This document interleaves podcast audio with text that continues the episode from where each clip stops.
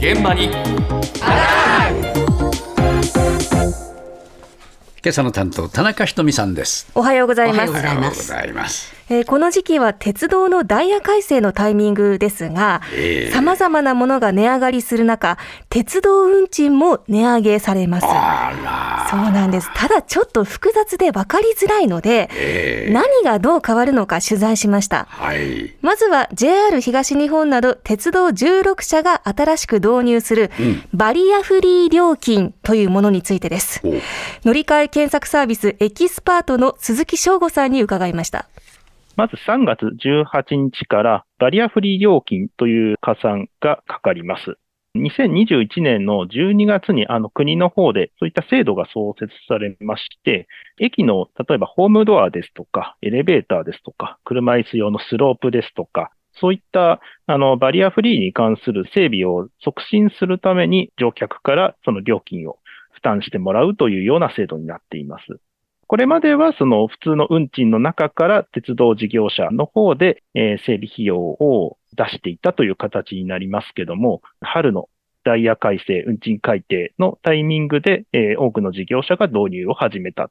普通運賃ですと、おおむね10円値上げ、距離に関わらず10円加算となります。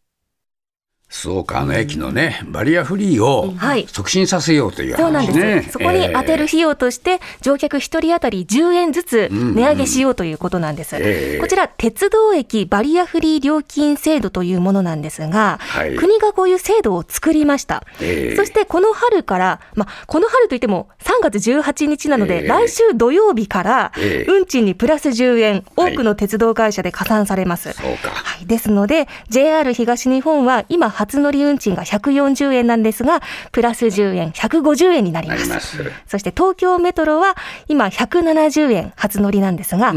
180円になるということなんはです。い。他私鉄もやるんでしょ？はい、各社行います。ええ。小田急電鉄ですとか、東武鉄道、西武鉄道などが首都圏では導入予定ということなんですが、ええ。ではこの乗客から集めた10円玉をこう一体いくらになるのかというとおころ、総額ね。はい、ええ。調べてみたところ、お調べた。はい、JR 東日本はですね、年間230億円に積み上がります。はい。東京メトロは109億円、うん。小田急は47億円と結構な額の徴収になると見込んでいるんですよこれね。結構ね転落事故などがありますからね。立ちませんからね、ですので、このホームドアの設置とか、段差の解消ですとか、こういった駅構内のバリアフリー化がどれだけ進んでいくのか、これ見ていきたいところではありますよね。そうですね。はい。え。そして値上げ、さらにもう一つ大きく値上げが予定されているのが、JR 東日本の定期券おなんです。定期ですか？定期も上がるようです。ではこちらはどう変わるのか、再びエキスパートの鈴木さんに伺いました。JR 東日本の運賃改定ということですと、今までの定期の金額から1.4%の値上げになります。例えばですね、新宿駅から、えー中央線の立川駅まで、えーこちらの定期ですと、えー現在6ヶ月定期で67,980円。値上げ後は7350円。6ヶ月定期で、まあ、この区間ですと約2400円程度値上げになりますね。ただですね、えっと、今回新しく導入されるオフピーク定期券というものがあるんですが、朝のラッシュ時間のピーク時間帯には利用できないのですが、その代わりに通常の定期券よりも安く購入ができるという定期券。混雑がやはり一番激しい時間帯、避けてもらいたいというのはあるんですが、えーオフピーク定期で減収になる部分を通常の定期券で増額する。そういう形で今回のえー値上げが考えられているということになってます。定期ははい。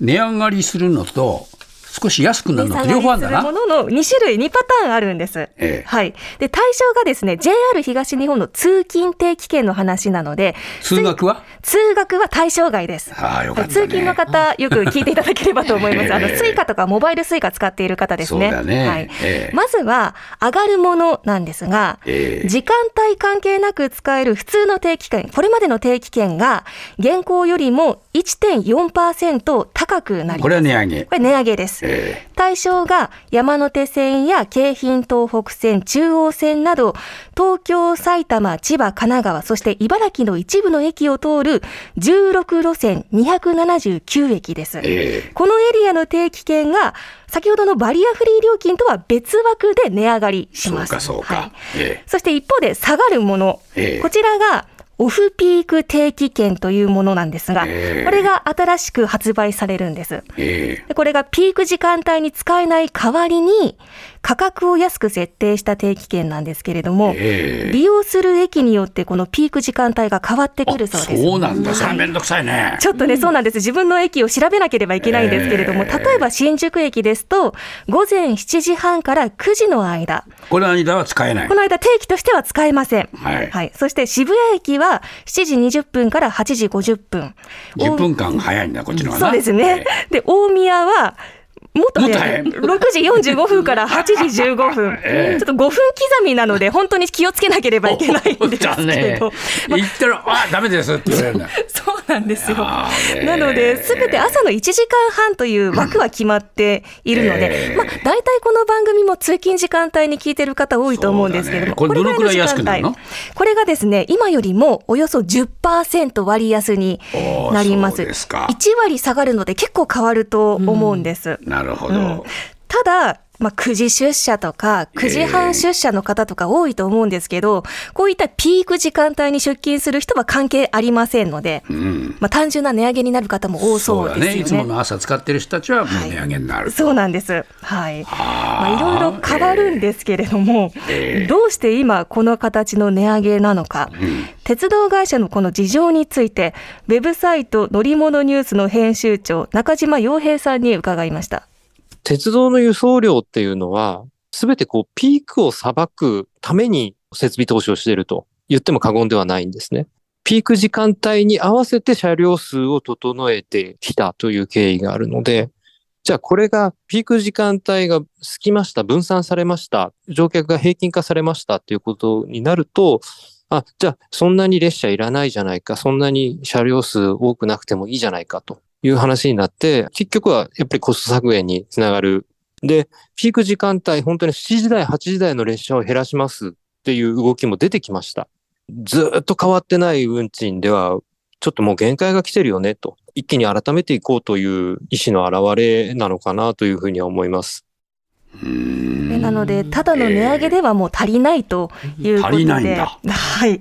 なので、もう長期的に見て、朝の通勤ラッシュにかかるコストを下げないとやっていけないということなんですけれども、ええまあ、利用者の立場からすれば、社会のインフラなので、だよな。そんなこと言わないでほしいとも思ってしまうところですよね。ただでさえもうね、ぎゅうぎゅう詰めになってるのに、本数減らされてどうすんのよって話になるそうですね。しかも値段が上がってしまうとね、ええいうことなんですけれども。なので、あの、オフピークなど利用できない立場からすると結局値上げになってしまいますよね。ええでこういった方、少しでも節約する方法としては、えっ、と、3月18日、来週土曜日から値上がりしますので、前日の17日までに 定期を早めに購入すれば今の値段で買えますので、まあ今ある定期の残りの日数と見比べながら検討するのもありかもしれないいや、とまあ、。そりゃそうだろうけどな。そういったやりくりの方法は、ね、ありそうですけど。あーまあでも、これ、鉄道会社もやっぱ苦しいのかな？そうですね。バリアフリーのコストもかかりますし、コロナ禍でね利用。する側は、今度は企業がね、この時間帯をね、うまくこうずらせるかどうかね、こういうことも検討しないと、はい。やっぱり社員の人たちがみんなね、苦しんじゃうっていう結果になりますんでね。ベビーのいる生活迷える子育て応援ポッドキャストは育児中のパパママが集まる匿名座談会。定員切開しましょうっていうところになって、でも痛くないよね、あ痛くはないんです、麻酔効いてますからね。そうですよね。じゃあ引っ張るねみたいな。あー引っ張りますかみたいな。毎週月曜配信です